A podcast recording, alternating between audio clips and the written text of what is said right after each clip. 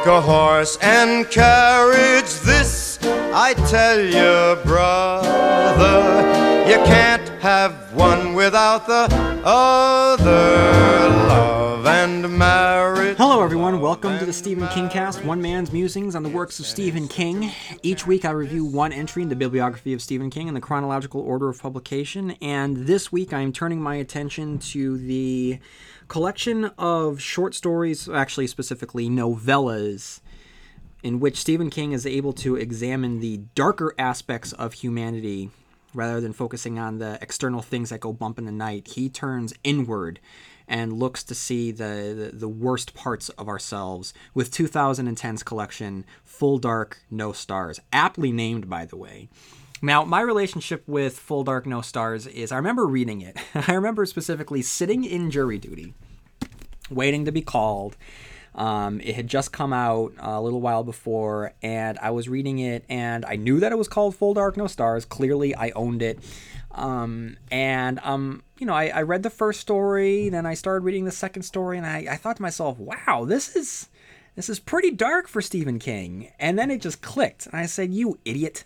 Of course, it's dark for Stephen King. The title of the collection is Full Dark, No Stars. It's the absence of hope. He's really going on a dark dive here. And then, you know, then it clicked, and I said, wow, as a thematic collection, this is. This is pretty consistent, and he's exploring and mining some some some dark and uncomfortable emotional truths here, isn't he? So I was very excited to get back to Full Dark No Stars because I don't want to say that I have positive memories, um, because there's really nothing positive about these stories, but they are very, very well done. And you always have to. Uh, I don't know if I talked about this yet. All of this is just becoming beginning to, to blur, but whenever I try and critique something, I try and critique the the author's intent versus what the author was managed to, to, do, right? And so his his intent was to explore the worst aspects of ourselves and what happens when we follow the worst aspects of ourselves. And of course, he did it. He did it very, very well. To review each of the stories included in this collection. And in the meantime, I'm going to read a listener email uh, this one's from Quinn. So I think that you all know that I love getting listener email. I think that's important for all of us to be able to share our Stephen King experiences, how we got into the world of Stephen King, what Stephen King means to us. So if you want to share your thoughts, write in at StephenKingcast at yahoo.com. And don't hesitate to head on over to iTunes to write a review. Uh, at the moment, I have 50 reviews. I couldn't be any more thrilled than I am. I'm very, very grateful for for all of that. So if you want to contribute to the Stephen King cast, I don't ask for any donations, but you know if you could throw a, a nice review my way, my way, it would, it would go a long way. So with that said, I'm going to get to Quinn's. Um, Quinn's email. So, dear Mr. Stephen Kingcast, just got done listening to the Insomnia reviews, and I wanted to shed some light on why I think people tend to not like this book. Like you said, there's a lot of loose ends that need to be tied up, and I think that's because this book didn't know what it wanted it to be.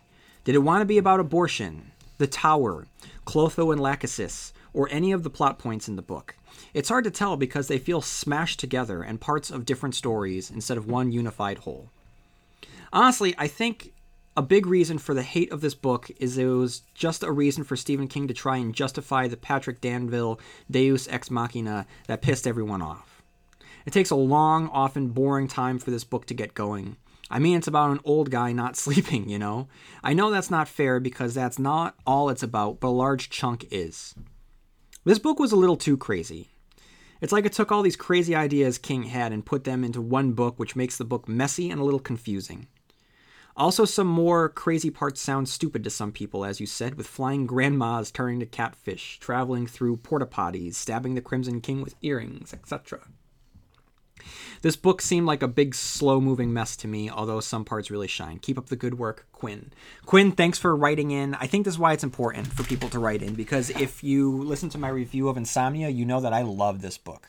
And I, I can't agree with Quinn, but it's important for, for Quinn and you know others out there to be able to share their opinions and their thoughts um, so if you agree with quinn if you don't agree with quinn feel free to write in and i will share your thoughts on air.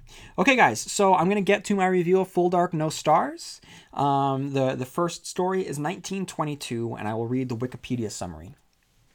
1922 is a first person account by Wilfred James, the story's unreliable narrator. He writes a lengthy confession for the murder of his wife Arlette in Hemingford Home, Nebraska in 1922. Wilfred owns 80 acres of farmland that have been in his family for generations. His wife owns an adjoining 1 acre 100 acres willed to her by her father. Wilfred scorns the thought of living in a city, but Arlette is discontented with farm life and wants to move to Omaha. She seeks to sell her land to a livestock company for use as a pig farm and slaughterhouse. Wilfred, who strongly opposes Arlette's plans, resorts to manipulating his teenage son Henry into helping him murder his own mother. As part of their plot, Wilfred and Henry get Arlette drunk. Arlette proceeds to make crude remarks about Henry's girlfriend Shannon Cotterie, which angers the boy enough to commit to Wilfred's plot. After taking Arlette to bed, Wilfred brutally slashes her throat with a butcher knife. Wilfred and Henry then dump the body in a well behind the barn. Later, as Wilfred dumps his blood soaked mattress into the well with Arlette, he notices that her body has become infested with rats. Wilfred decides to fill in the well to hide the body, but knows that doing so will arouse suspicion. He purposefully has one of his aged cows fall in a well to provide a cover story for filling in. Right afterwards, the local sheriff, acting on behalf of the livestock company, searches the farmhouse to look for Arlette, finding nothing. Wilfred and Henry fill the well, but a rat crawls out of the soil. Henry kills it, believing that Arlette is now haunting them. Wilfred later encounters a rat when it attacks one of his other cows, severing one of her teats. A few months later, Henry, who has now become emotionally troubled since the murder, impregnates Shannon. The pregnancy sours the relationship between Wilfred and Shannon's father, Harlan, a neighboring farmer. Shannon is sent to a Catholic school for pregnant girls in Omaha, but Henry helps her escape. They begin a highly publicized career as a pair of Bonnie and Clyde styled bank robbers, becoming wanted in several states. Wilfred becomes emotionally destitute in Henry's absence. He again encounters the rat from the barn, which bites Wilfred's hand and causing, causing it to become severely infected, necessitating its amputation. Soon after, Wilfred claims that Arlette's living corpse, accompanied by a large group of rats, leaves the confines of the well and enters the farmhouse, confronting him. Arlette gives a detailed premonition of the violent demise of Henry and the still pregnant Shannon in Nevada. Soon afterwards, the roof to Wilfred's house caves in during a storm. When Arlette's prophecy comes true, Wilfred tries to sell the land parcel he killed her for. However, Harlan and the townspeople, all disgusted with Wilfred, refuse to help him. He is forced to leave Hemingford home as a pariah after selling the land to the livestock company for a pittance. He moves to Omaha and spends the first two years visiting the scenes of Henry's crimes and drinking away the money he received from selling the land. He finds two jobs as a garment factory worker and a librarian. He quits both, he claims, when the rats begin to stalk him again. Wilfred sits in a hotel room in Omaha, writing down his story and claiming that Arlette, Henry, and Shannon, along with the rats, are present. Wilfred plans to commit suicide before the rats consume him, but apparently misplaces his gun. The story ends with a newspaper clipping about Wilfred's death, stating that he was found with bike marks that appeared to be self inflicted, which leaves the reader to speculate about Wilfred's account was true or delusional. Wilfred's papers are found to be illegible, having been chewed to pieces.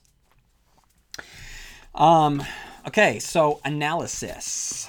I'm going to read you page three. So, I mean, he really puts it out there, I would say. To whom it may concern, my name is Wilfred Leland James, and this is my confession. In June of 1922, I murdered my wife, Arlette Christina Winters James, and hid her body by dumping it down an old well. My son, Henry Freeman James, aided me in this crime, though he, at 14, was not responsible. I cozened him into it, playing upon his fears and beating down his quite normal objections over a period of two months. This is a thing that I regret more bitterly than the crime for reasons this document will show. So, the tone of this book is both dark and delivers a chuckle as our narrator, a man who killed his wife, insults the city of Omaha and compares it to hell.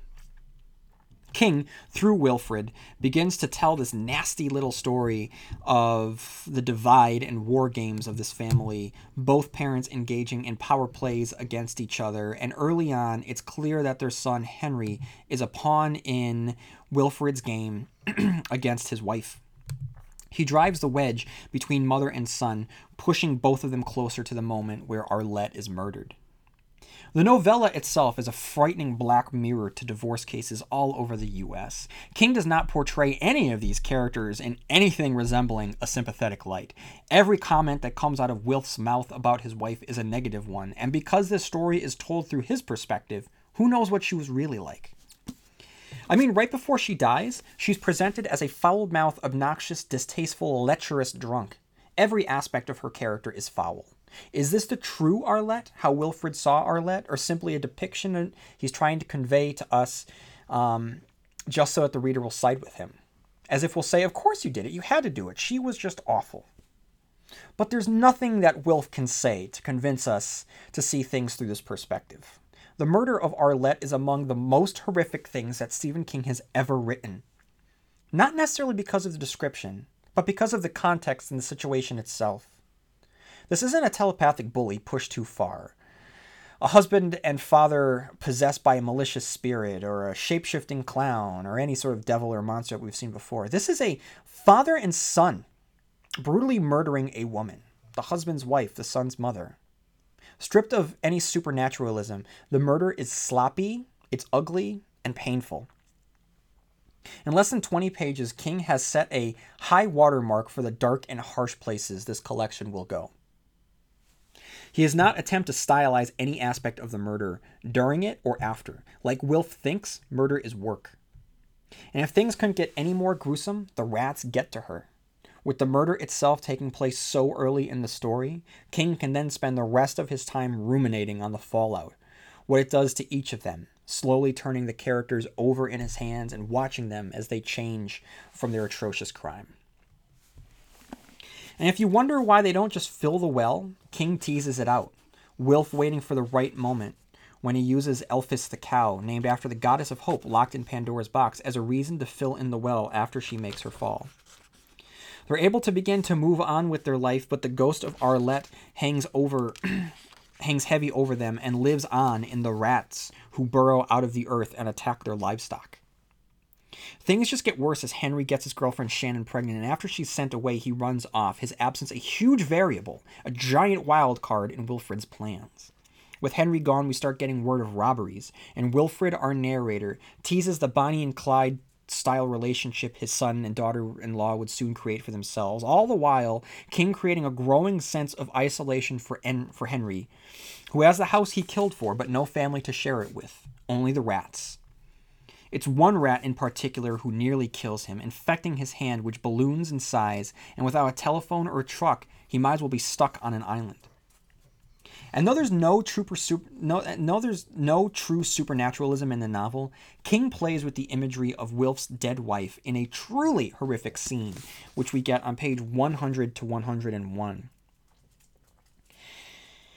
I woke from a doze in front of the stove the following night and heard the rustling, scuttering sounds again. At first, I assumed it had recommenced sleeting, but when I got up to tear a chunk of bread from the hardening loaf on the counter, I saw a thin orange sunset streak on the horizon and Venus glowing in the sky. The storm was over, but the scuttering sounds were louder than ever. They weren't coming from the walls, however, but from the back porch. The door latch began moving. At first, it only trembled, as if the hand trying to operate it was too weak to lift entirely clear of the notch. The movement ceased, and I had just decided that I hadn't seen it at all, that it was a delusion born of the fever, when it all went the way up with a little clack sound and the door swung open on the cold breath of wind. Standing on the porch was my wife. She was still wearing her burlap snood, now flecked with snow. It must have been a slow and painful journey from what should have been her final resting place. Her face was slack with decay, the lower half slewed to one side, her grin wider than ever. It was a knowing grin, and why not? The dead understand everything. She was surrounded by her loyal court. It was that they had somehow gotten her out of the well. It was they that were holding her up. Without them, she would have been no more than a ghost, malevolent but helpless, but they had animated her. She was their queen. She was also their puppet. She came into the kitchen, moving with a horribly boneless gait that had nothing to do with walking. The rats scurried all around her, some looking up at her with love, some at me with hate. She swayed all the way around the kitchen, touring what had been her domain as clods from the, from the skirt of her dress. And her head bobbed and rolled on her cut throat. Once it tilted back all the way to her shoulder blades before snapping forward again with a low and fleshy smacking sound. When she at last turned her cloudy eyes on me, I backed into the corner where the wood box stood, now almost empty. Leave me alone, I whispered. You aren't even here. You're in the well, and you can't get out, even if you're not dead. You okay? She made a gurgling noise. It sounded like someone choking on thick gravy and kept coming, real enough to cast a shadow, and I could smell her decaying flesh, this woman who had sometimes put her tongue in my mouth during the throes of her passion. She was there. She was real. So was her royal retinue. I could feel them scurrying back and forth over my feet and tickling my ankles with their whiskers as they sniffed at the bottoms of my long john trousers. My heels struck the wood box, and when I tried to bend away from the approaching corpse, I overbalanced and sat down in it. I banged my swollen and infected hand, but hardly registered the pain. She was bending over me, and her face dangled. The flesh had come loose from the bones, and her face hung down like a face drawn on a child's balloon. A rat climbed the side of the wood box, plopped onto my belly, ran up to my chest, and sniffed at the underside of my chin. I could feel the others scurrying around beneath my bent knees, but they didn't bite me. That particular task had already been accomplished.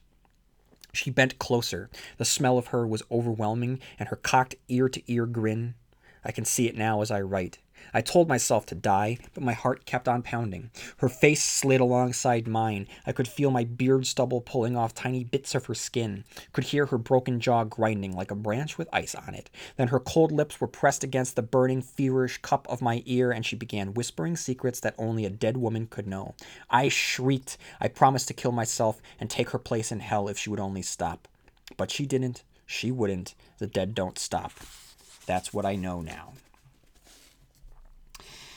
The visitation of his dead wife, brought on by the infection of the, the rat bite, provides updates of Henry's whereabouts. It is a great, morbid, haunting moment.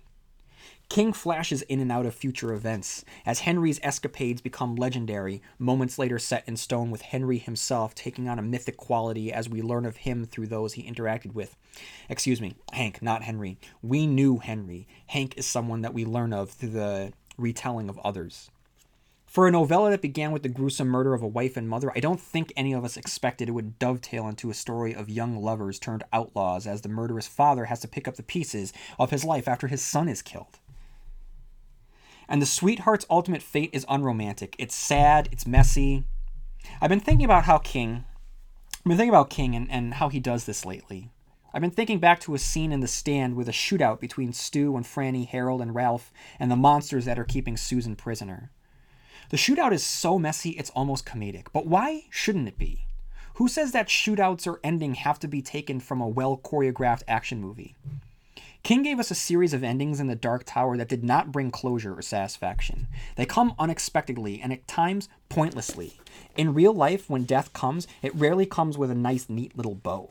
So here, the ugly, sloppy takedown of the sweetheart bandits is very true to life. It shouldn't be glorified. It's the murder of murderers. Their murder is presented as a vision brought by Arlette, the Rat Queen, and then later Wilfred realizes that he hasn't been arrested by the police for her murder. But King teases his ultimate fate, as he reminds us that Wilf is telling the story in a hotel room that is starting to fill with rats. The story concludes wonderfully. Well, wonderfully horrific. There are two endings. First, the conclusion to Wilf's narrative, and the button tacked on, a newspaper account that states he has bitten himself to death. First, let me read the ending as described by Wilf himself. So on page 130, um, we get, and here I have been ever since, spending the money I have saved as a librarian, which doesn't matter any longer, and writing my confession, which does. One of them has just nipped me on the ankle, as if to say, Get on with it, time's almost up. A little bit of blood has begun to stain my sock. It doesn't disturb me, not in the slightest. I have seen more blood in my time. In 1922, there was a room filled with it. And now I think I hear. Is it my imagination? No. Someone has come visiting. I plugged the pipe, but the rats still escaped. I filled in the well, but she also found her way out. And this time, I don't think she's alone. I think I hear two sets of shuffling feet, not just one, or three? Is it three? Is it the girl who would have been my daughter in law in a better world with them as well? I think she is. Three corpses shuffling up the hall, their faces, what remains of them, disfigured by rat bites, Arlettes cocked to one side as well, by the kick of a dying cow. Another bite on the ankle, and another. How the management would, ow! Another. But they won't have me, and my visitors won't either. Although now I can see the doorknob turning, I can smell them, the remaining flesh hanging on their bones, giving off the stench of slaughtered slot gun. God, where is this? Stop! Or make them stop biting! It's good. It's a good ending, guys. It really is. I love the fact that he, in the end, he's literally writing, "Oh, make them stop biting me." Um, so there's two ways of looking at this. You know, first, you know, Wilf is the one who had been telling this story, and clearly he's haunted by his actions, whether the haunting is supernatural or the manifestation of his own guilt. So if he's haunted to lunacy, can we believe that his statements when he describes his visitation from the rat queen Arlette or the rats themselves? Or is he honestly being haunted by his wife and her rat army? Either way, guys, it's a dark, dark story. Foul through and through. Um, so we have some Easter eggs here. Hemingford Home. This mean little story takes place in the hometown of Mother Abigail and Ben Hanscom from It. Wikipedia pointed out that it was also the setting of uh, the short story The Last Rung on the Ladder.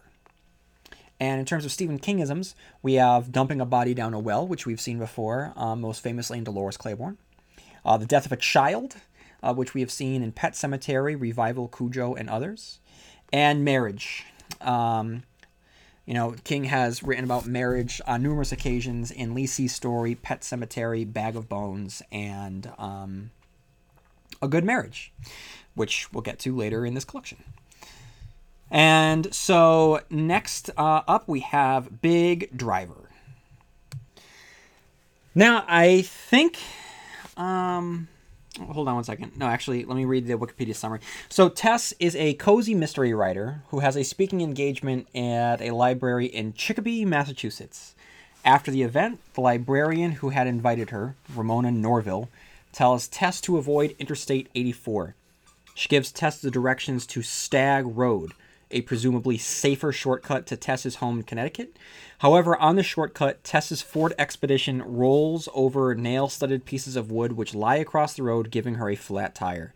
The incident happens by an abandoned Esso gas station. Shortly afterwards, a big man, Tess guesses he's six six, and a pickup offers to assist Tess. At first, the trucker seems to be eager to help, but soon he darkens. Tess realizes that the driver had set out the road hazard. He knocks Tess out and proceeds to brutally rape and beat her before finally choking her to unconsciousness. She later wakes up and feigns death as he stashes her body in a culvert and drives away. After the man has left, Tess escapes, but sees several other murdered women uh, all victims of the same man lying dead in the pipe. Tess escapes to try to find some help, but as she walks, she worries that the attack will create a scandal. She believes that people would write that she was asking for it, and her name as an author would be dragged through the mud. She decides that she cannot mentally endure another trauma and decides to go home without telling anyone. The next day, while recovering her vehicle at a bar called the Stagger Inn, a place near the abandoned Esso station, Tess speaks with Betsy, who works at the bar. Tess fabricates a story about her injuries but describes her assailant to Betsy. Betsy asks, Was he big or real big? Betsy then tells Tess that a man called Big Driver matches Tess's description. Tess decides to use the detective skills she acquired while writing her novels to find her rapist, Big Driver. Tess discovers that the big driver's mother is the librarian Ramona Norville, who had given her the directions to Stag Road, and deduces that Ramona intentionally directed her to the trap laid down by Big Driver. Tess goes to Norville's home, and after confirming that Norville was indeed guilty of directing Tess into the trap, kills Norville. She finds Big Driver's address and goes to his house. She lies in wait and shoots Big Driver after he arrives home. It's only after that he is dead that Tess determines that Big Driver is the even larger older brother of the man who really raped her, a man referred to as Little Driver. Stunned, Tess nevertheless drives to Little Driver's house and kills him. Unsure of Big Driver's involvement in her rape and overcome with the guilt over possibly having murdered an innocent man, she writes out a confession and prepares to kill herself. At the last moment, however, she decides to go back to Big Driver's house to look for evidence, and in fact, she finds the purse taken from her the night of her rape, confirming Big Driver's complicity in her rape. Tess comes to terms with her sins and goes home, finally beginning to feel peace analysis. So, like I said earlier, um, I had started reading Full Dark No Stars, didn't quite realize that Full Dark No Stars meant we're gonna I'm gonna be reading a, a dark collection of stories. And I think that it was during this story where I said to myself, wow, these two stories are pretty dark. And then I realized that I was reading a collection entitled, like I said, Full Dark No Stars. Um, you know, as I was sitting there in jury duty, I just felt like I almost like thunked myself in the forehead uh, with my palm when I realized that. Uh, but anyway, so with this story, King introduces us to Tess, her station as a writer, um, and this is, as far as I know, the first time that King has focused on a writer's side of public speaking gigs outside of no, no, I take that back. I take that back. Um, Lisey's story. Lisey's story has a very important um, scene in which Scott is is speaking at a speaking engagement. So minutes. Um, so within just a couple pages, King shapes his latest protagonist writer, the borderline meek, the sensible Tess, before teasing that something bad is soon about to happen to her. And this something bad includes her lying in a culvert, coughing out blood from her swollen mouth and nose. When Tess arrives in Chicopee, Mass, she's met by the librarian Ramona Norville, who gives her a better route back and asks if she has GPS. Like I mentioned in my review of Cell, I discussed how that novel is a snapshot of rapidly dated technology. So, similarly, the reference to uh, the GPS TomTom specifically already feels outdated when everybody has a GPS on their smartphones. And this was only published in 2010. And as I say this, that's only five years ago. That's insane.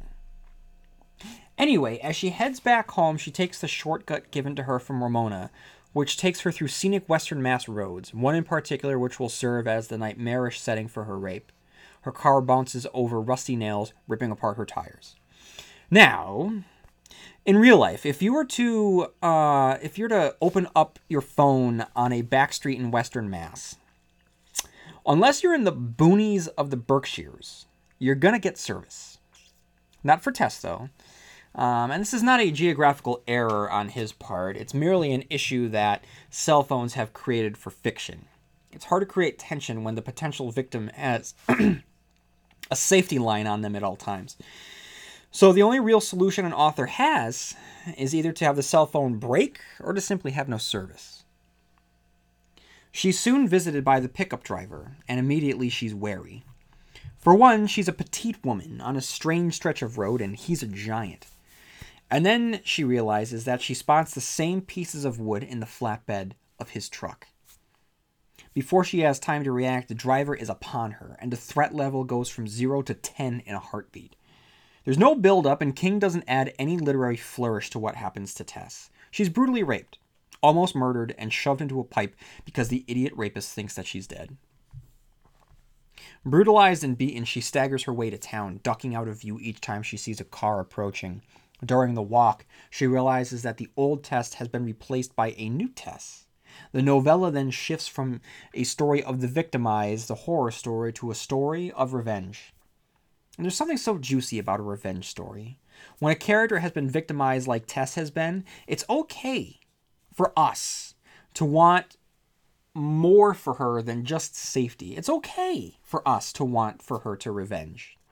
The revenge story is the safe place for us to project our angriest fantasies, and in this case, the victim becomes our martyr, suffering for us so that we might ultimately feel fulfillment from the justice he or she enacts. In order for the revenge to feel just, we have to experience the suffering of our character. Now, keep in mind that obviously we aren't supposed to like what happens to the character.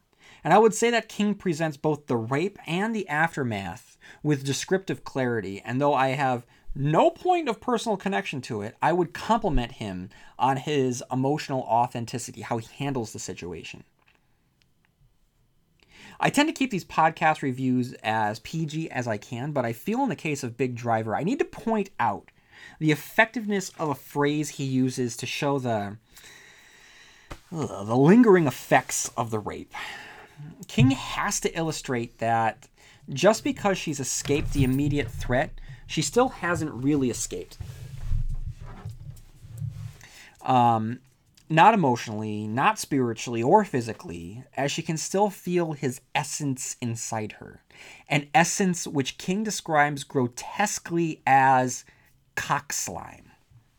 It's disgusting. And it should be disgusting. With the simple use of diction, King completely captures the overwhelming sense of violation. The paranoia and fear that pervades Tess's life is both palpable and justifiable. I mean, how could she approach the car without fear that her return to Stag Road without thinking that it was a setup for the driver to lure her back in and finish her off?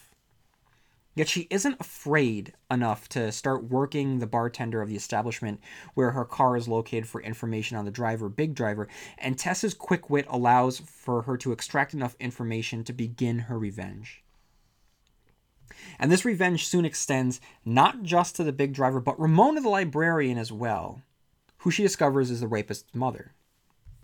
And it's Ramona who she first puts in her um, crosshairs. King ups the tension with Tess doubting that Ramona is behind the, the whole situation, and then she spots her missing diamond earrings. This confirmation distracts her, which gives Ramona enough of a moment to take advantage. There's a great moment of tension, and although Ramona has the gun, Tess has the upper hand and manages to stab the orchestrator of her torment. The revenge on Ramona is the most thrilling of the revenge murders, which is followed by the murder of one son, which is also who is also in on it before the final murder of the big driver, who was shot in the head during an episode of Seinfeld. Funnily enough, the one about George's shrinkage problem after having been in the pool.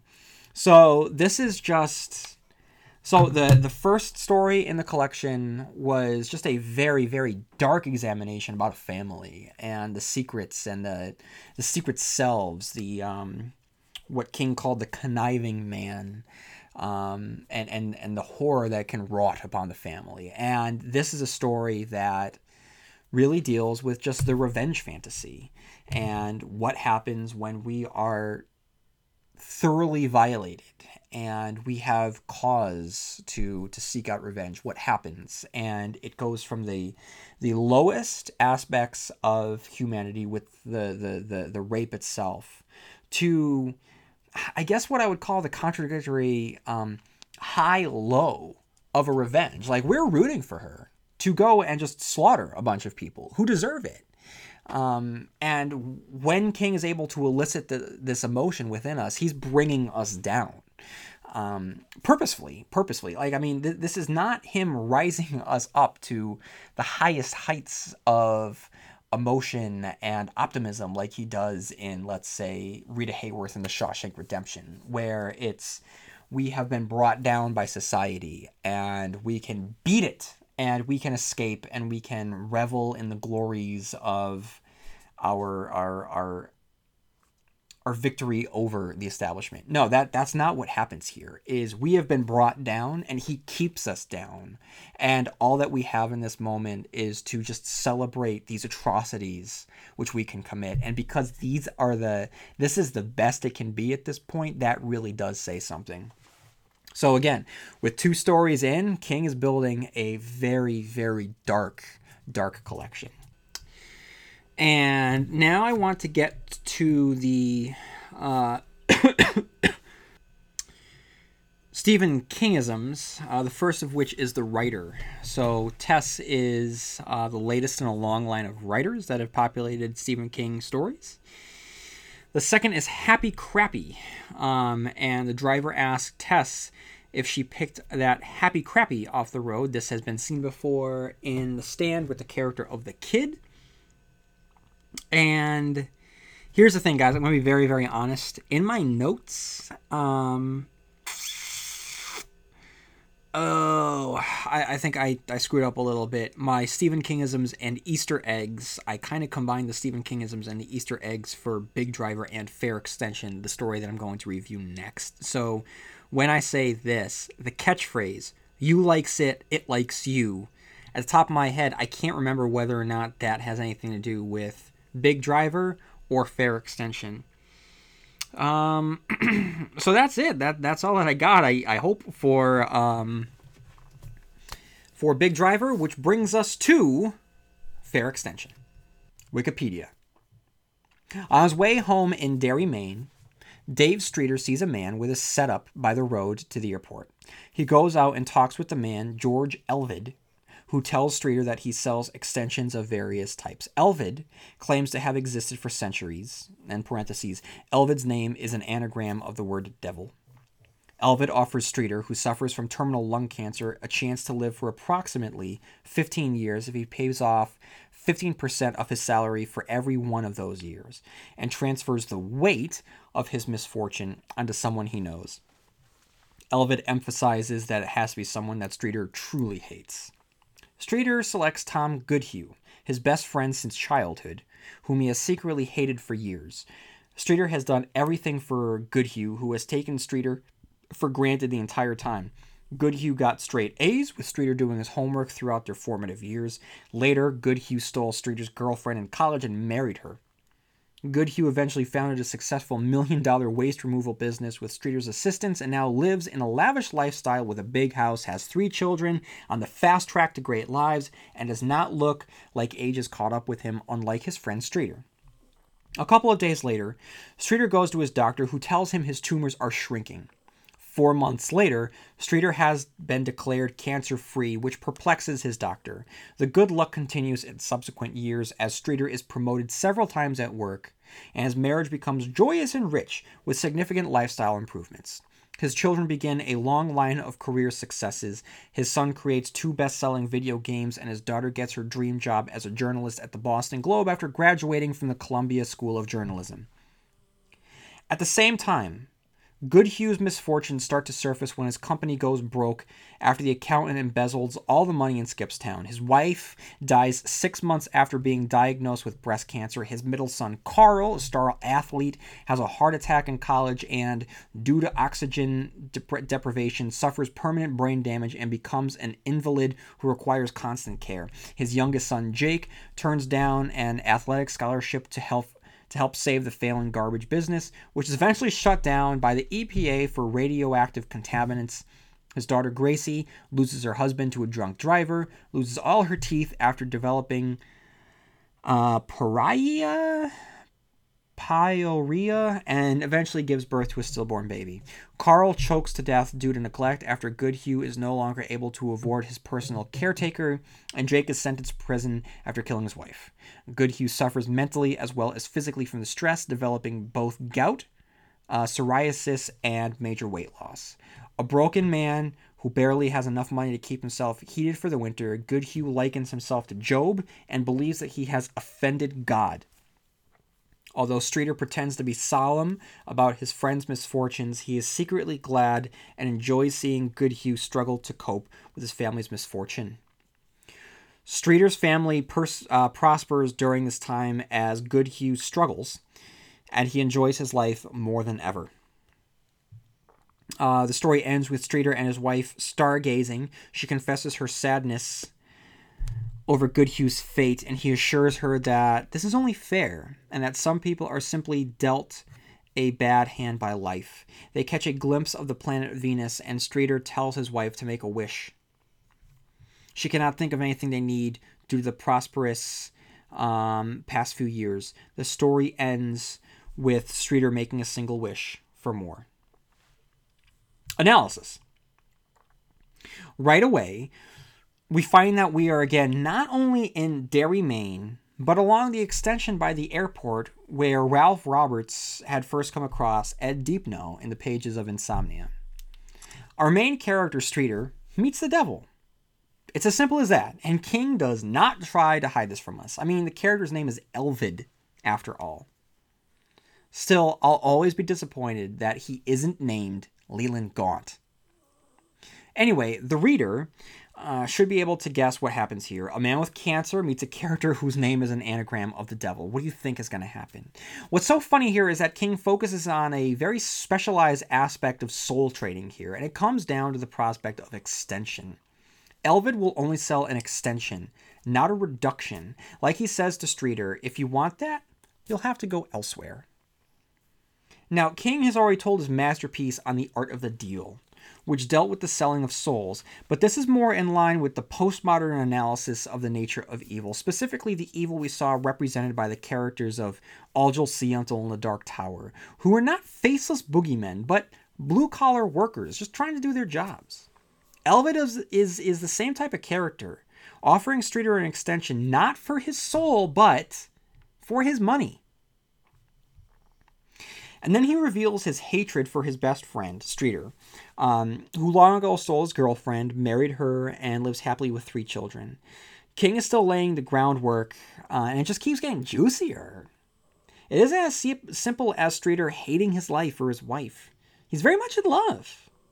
But now that it's clear that he's treading a slippery slope, and the joy is going to come from watching him slide all the way down the mountain, the question is will it be bumpy or smooth? And for Streeter, the ride is blackly smooth. This is not a morality tale where the sinner is punished. Instead, he's rewarded beyond measure, while the good folk are the ones who are punished. It is bleak, very, very bleak. Um, this is a story all about not appreciating what you have and just always wanting more. And in 2015, and when this comes out, it's going to be 2016. So in 2016 America, we're always going to want more. It's as it's just it's what it is. That's that's life. Um, and King is commenting on that right now. I mean the the the progression of time is is marked by the news stories of celebrities um, as if Streeter is now one of the elite, or that he sees the rest of the world and the, the pain of his best friend with the detached feelings as he would as if he was reading about the celebrities. And this is, um, and I can speak about this because I just read it, so here's a little bit of a, a glimpse. I mean, and I feel like this is reinforced. Excuse me, that's my Godzilla ringtone. Oh, I think that my food has arrived.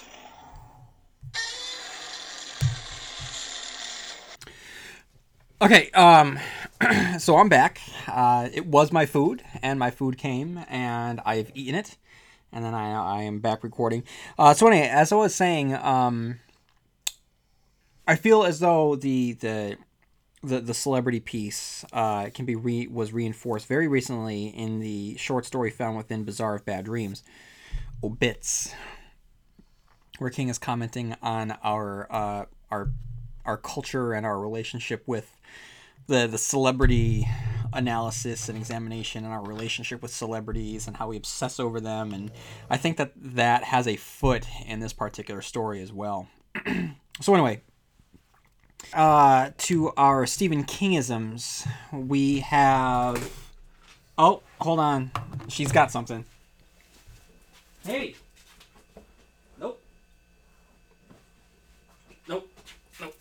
Okay, I'm back. I'm sorry. She just she loves her her toilet paper.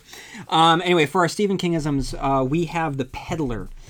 Now, George Elvid is the latest in a line of peddlers that we have seen in Stephen King universe, uh, the most famous of which being Leland Gaunt, but uh, from a mythological standpoint, the Peddler is one of the phases of the moon as found within the Dark Tower saga as well. Number five, um, the villainous character having sharp teeth. Um, this goes back far, far back in the Stephen King mythology, where his villains tend to have sharp teeth. We've seen that with uh, the clown Pennywise and It. We've seen that with um, Randall Flagg. I believe we have seen that with um, Andre Linoge in Storm of the Century and the Man in the Black Suit in the, the, the, the short story by the same name found within the Everything's Eventual collection. And clown imagery. Uh, Elvid, at one point, is referred to as a clown without his makeup on, and that, I believe, is a reference to Pennywise the Dancing Clown, specifically because this particular short story is set within Derry, Maine, the setting for King's most um, uh, maybe not famous, but I think that is his best examination on the horror genre. And in terms of Easter eggs, we have Inside View. Um, although I believe that the Easter eggs for this for East for Inside View was found within Big Driver. Uh, to be perfectly honest, if I can remember correctly. Um, but Inside View is a tabloid um, that was first introduced in the pages of the Dead Zone way back when, um, and then explored a little bit more thoroughly in the Nightmares and Dreamscapes short story uh, Night Flier. Number two, we have Derry. So, like I said earlier in my review, in Fair Extension, it takes place within Derry, Derry, Maine, the setting of most famously It, and then Insomnia. And it takes place actually along the, the same stretch of road that uh, kicked off the beginning of Insomnia. Number three, Juniper Hill. Juniper Hill is the mental institution that was first referred to in It, and whose character Henry Bowers uh, was living before he was broken out by the clown. Number four, Denbrough. Who is the Mrs. Denbrough that Streeter refers to? This is a, a great little question mark that hangs in um, Fair Extension. Because um, at one point, there is a reference to a Mrs. Denbrough, and I need to figure out who it is. Is it Audra Denbrough? Has Bill and his wife returned to Derry, Maine? That's a great question. And Long Days and Pleasant Nights. Um, I just wrote that. I'm not sure exactly what the context is, but I believe that Elvid probably says Long Days and Pleasant Nights, and that is a reference to a, um, a midworld phrase as seen in the Dark Tower saga. Okay, um, so now I'm going to speak about a good marriage. Darcy Anderson has been married to Bob, a Portland, Maine accountant for 27 years. They have a happy yet humdrum relationship, running a mail order business selling and appraising rare coins. One night, while Bob is away on business, Darcy goes in the garage to search for batteries. When she rummages through Bob's belongings, she stumbles across a pornographic magazine showing a sadomasochistic image. Unnerved by the magazine and the fact that it's in Bob's possession, Darcy finds a secret compartment behind the garage's baseboard and makes a more horrific discovery a small box containing the ID cards of Marjorie Duval, a victim of a serial killer called Beadie. Bob calls Darcy and senses her distress. She lies about the reason for her anxiety. Afterwards, she Googles Beadie and cross checks Bob's business records with the locations of the murders, finding that Bob was in close proximity to most of the crimes. When Darcy wakes up the next morning, she finds that Bob has deduced her discovery and returns home early. He proceeds to calmly explain his insanity to his horrified wife, recounting how he and a sadistic friend named Brian Delaney, or Delahanty, nicknamed BD, from which Beadie's name was derived, planned a school shooting as teenagers. Uh, Delaney was hit by a truck before he could carry it out, but Bob claims that he had infected him with certain ideas, resulting in his homicidal urges. Bob claims that Darcy married him, and while they were raising their children, his murderous alter ego receded, and he was not driven to kill again for several years. He pleads to Darcy to put the matter behind him for the sake of herself and their family. After mulling it over, Darcy feigns an agreement to do so on the condition that he bury Duval's ID cards deep in the woods. Bob believes Darcy has put the truth behind her when in fact she is trying to think of a way to stop him from killing again. A few months after Darcy's discoveries, an elated Bob finds a rare 1955 double die cent, and the couple goes out to Portland to celebrate.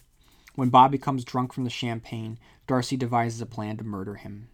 Upon, upon arriving home, Darcy has Bob fetch some Perrier while she waits for him upstairs, ostensibly for sex. However, when Bob arrives, Darcy pushes him down the stairs, breaking his arm, neck, and back. She then manages to shove a plastic bag and dishcloth down his throat, killing him.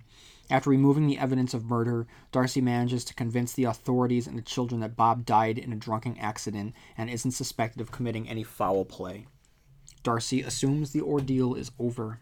However, not long after Bob is buried, a retired detective named Holt Ramsey visits the house. Ramsey spent years investigating the Beadie murders and had questioned Bob after the death of another victim, Stacy Moore, who worked at a restaurant that Bob frequented on his business trips. Ramsey tells Darcy that he suspected Bob was the killer since his Chevrolet Suburban was seen in the vicinity of each victim. Darcy realizes that Ramsey uh, figured out her role in Bob's death. Once she admits the truth, Ramsey assures her that she did the right thing and leaves. Before he does, she tells him about Delante. Darcy realizes that Bob was close to being caught and wasn't as smart as he thought he was. She also finds that she can now be at peace with herself. Now, this novel has a great opening, which can be found on page 283. The one thing nobody asked in casual conversation, Darcy thought, in the days after she found what she found in the garage was this How's your marriage? They asked, How was your weekend? And how was your trip to Florida? And how's your health? And how are the kids? They even asked, How's life been treating you, hun? But nobody asked, How's your marriage? You know, first, it's a wonderful observation. And secondly, has a built in hook. What's in the garage? King teases the mystery and the dread very early on, recounting Darcy's initial meeting and road to marriage with Bob Anderson, and at one point mentions how his teeth, small, even white teeth, would later cause her to shudder. Again, less than two pages in, we're moved along the conveyor belt of mystery. As the title suggests, this is an examination of marriage, specifically the secrets that come with every marriage. King has always had a relationship with his audience, so if, if he's examining the concept of marriage, he writes the story in such a way that the reading experience is a marriage itself between the author and the reader. As I mentioned, he's going to explore the secrets that come along with every marriage, and those secrets he builds in early on with the mysteries he sprinkles in the garage, the teeth. But those are the dark secrets Intertwined in the narrative is the everyday secrets of marriage, annoying but harmless, of Darcy's discovery of Bob's hair formula um, to ineffectively combat his middle aged balding. Already, while examining the concepts of secrets inside a marriage, King also has touched upon the theme he needs to explore in this novella in order for it to work, and that's compromise. Darcy mentions this very early on and the intertwining of the dark secrets and the light ones begin to form the compromise of the marriage that will be forevermore changed upon Darcy's discovery of Bob's true hobby. And King gives us the thesis of secrets on and compromise on page 288 to 289 as he builds towards that discovery. The sight of a crossword book on his knees glimpsed through the half open bathroom door as he sat on the commode. The smell of cologne on his cheeks, which meant that the suburban would be gone from the driveway for a day or two, and his side of the bed would be empty for a night or two because he had to straighten out someone's accounting in New Hampshire or Vermont. Sometimes the smell meant a trip to look at someone's coin collection at an estate sale, because not all buying and selling that went with their side business could be accomplished by computer. They both understood that. The sight of his old black suitcase, the one he would never give up no matter how much she nagged in the front hall, his slippers at the end of the bed, one always tucked into the other, the glass of water on his end table with the ornament, the orange vitamin pill next to it on that month's issue of Coin and Currency Collecting. Holly always said, more room out there than there is in after belching. Look out, gas attack, after he farted. His coat on the first hook in the hall. The reflection of his toothbrush in the mirror. He would still be using the same one he'd had when they got married, Darcy believed, if she didn't regularly replace it.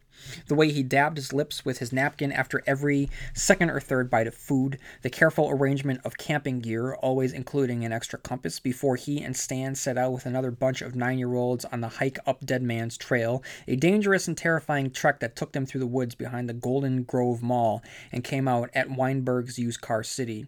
The look of his nails always short and clean, the taste of Dentyne on his breath when they kissed. These things and a ten thousand others comprised their secret history of the marriage. She knew he must have his own history of her. Everything from the cinnamon flavored chapstick she used on her lips in the winter, to the smell of her shampoo when he nuzzled the back of her neck. That nuzzle didn't come so often now, but still came. To the click of her computer at two in the morning on those two or three nights a month when sleep for some reason jilted her. Now was 27 years, or she had amused herself figuring this one day using the calculator function on her computer 9,855 days, almost a quarter of a million hours and over 14 million minutes. Of course, some of that time he'd been gone on business, and she'd taken a few trips herself. The saddest to be with her parents in Minneapolis after her kid sister, Brandolyn, had died in a freak accident. But mostly they had been together. Did she know everything about him? Of course not. No more than he knew everything about her. How she sometimes, mostly on rainy days or on those nights when the insomnia was on her, gobbled Butterfingers or Baby Ruths, for instance, eating the candy bars even after she no longer wanted them, even after she felt sick to her stomach, or how she thought about the new mailman was sort of cute. There was no knowing everything, but she felt that after 27 years they knew all the important things. It was a good marriage one of the 50% or so that kept working over the long haul. She believed that, in the same unquestioning way she believed that gravity would hold her to the earth when she walked down the sidewalk. Until that night in the garage. And even when she discovers that her husband is a notorious serial killer, she does so in a darkly humorous fashion. If she just got up to change the television, this wouldn't have happened. Instead, she worked extra hard to root through the garage to find batteries for the remote. When she finds the sexually explicit pornographic magazine, King offers up another great look at marriage. Um, and he writes A marriage was like a house under constant construction, each year seeing the completion of new rooms. A first year marriage was a cottage. One that had gone on for 27 years was a huge and rambling mansion. There were bound to be crannies and storage spaces, most of them dusty and abandoned, some containing a few unpleasant relics you would just as soon hadn't found. But that was no biggie. You either threw those relics out or take them to Goodwill. The discovery of the murder box come next, and King nails it out of the park. We are right along with Darcy here. So when she discovers the IDs of random women in a hidden box, our thoughts turn to the worst as well. King then introduces us to the Beadie murders, giving us snapshots of horrific murders straight out of a Stephen King story. The violence committed to the victims, with the taunting, enthusiastic notes are aspects of a murderer that we've seen before in King's works, whether it have come from the hands of George Stark or Randall Flagg. The fact that the murders and the murder style is so familiar serves to help assist his efforts in promoting the concept of the story. What if a wife realized her husband was a famous serial killer? When Darcy discovers the truth about Bob, King goes out of his way to ensure he doesn't make it easy for her. Remember, this is someone you've been married to for decades. You just don't decide to call the police. She contemplated suicide, but thinks that without her as a tether, Bob will only kill more women. She's conflicted in going forward for selfish reasons. It would ruin her daughter's wedding. The great unknown of this novella is what happens next. Now that she knows what happens next. I don't think any of us expected King to remain committed to the focus of marriage over the murderous, sensational aspect that Darcy has just discovered. In the hands of another writer, I would expect it to be about secrets and madness, Darcy existing in a world of growing paranoia and fear. I don't think any of us expected the next step to be a conversation between a husband and wife about the husband's murdering spree.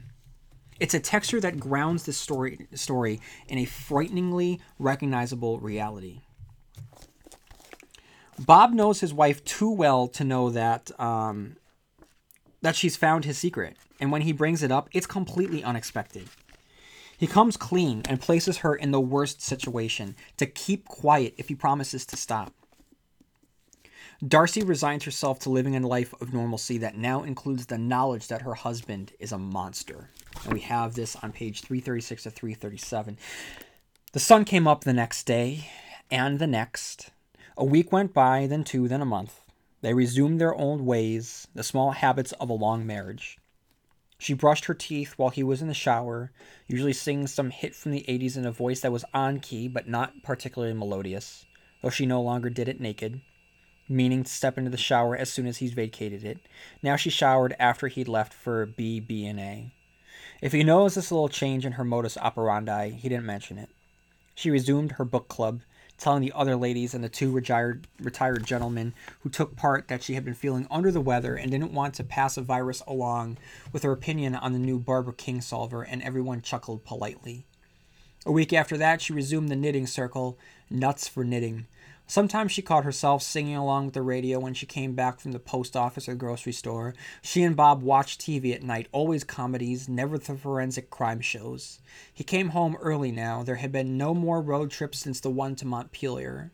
He got something called Skype for his computer, saying could look at coin collections just as easily that way and save on gas. He didn't say would also save on temptation, but she didn't have to. She watched the papers to see if Marjorie Duval's ID showed up, knowing if he had lied about that, he would have lied about everything. But he didn't. It didn't. Once a week, they went out to dinner at one of Yarmouth's two inexpensive restaurants. He ordered steak and she ordered fish. He drank iced tea and she had a cranberry breeze. Old habits died hard.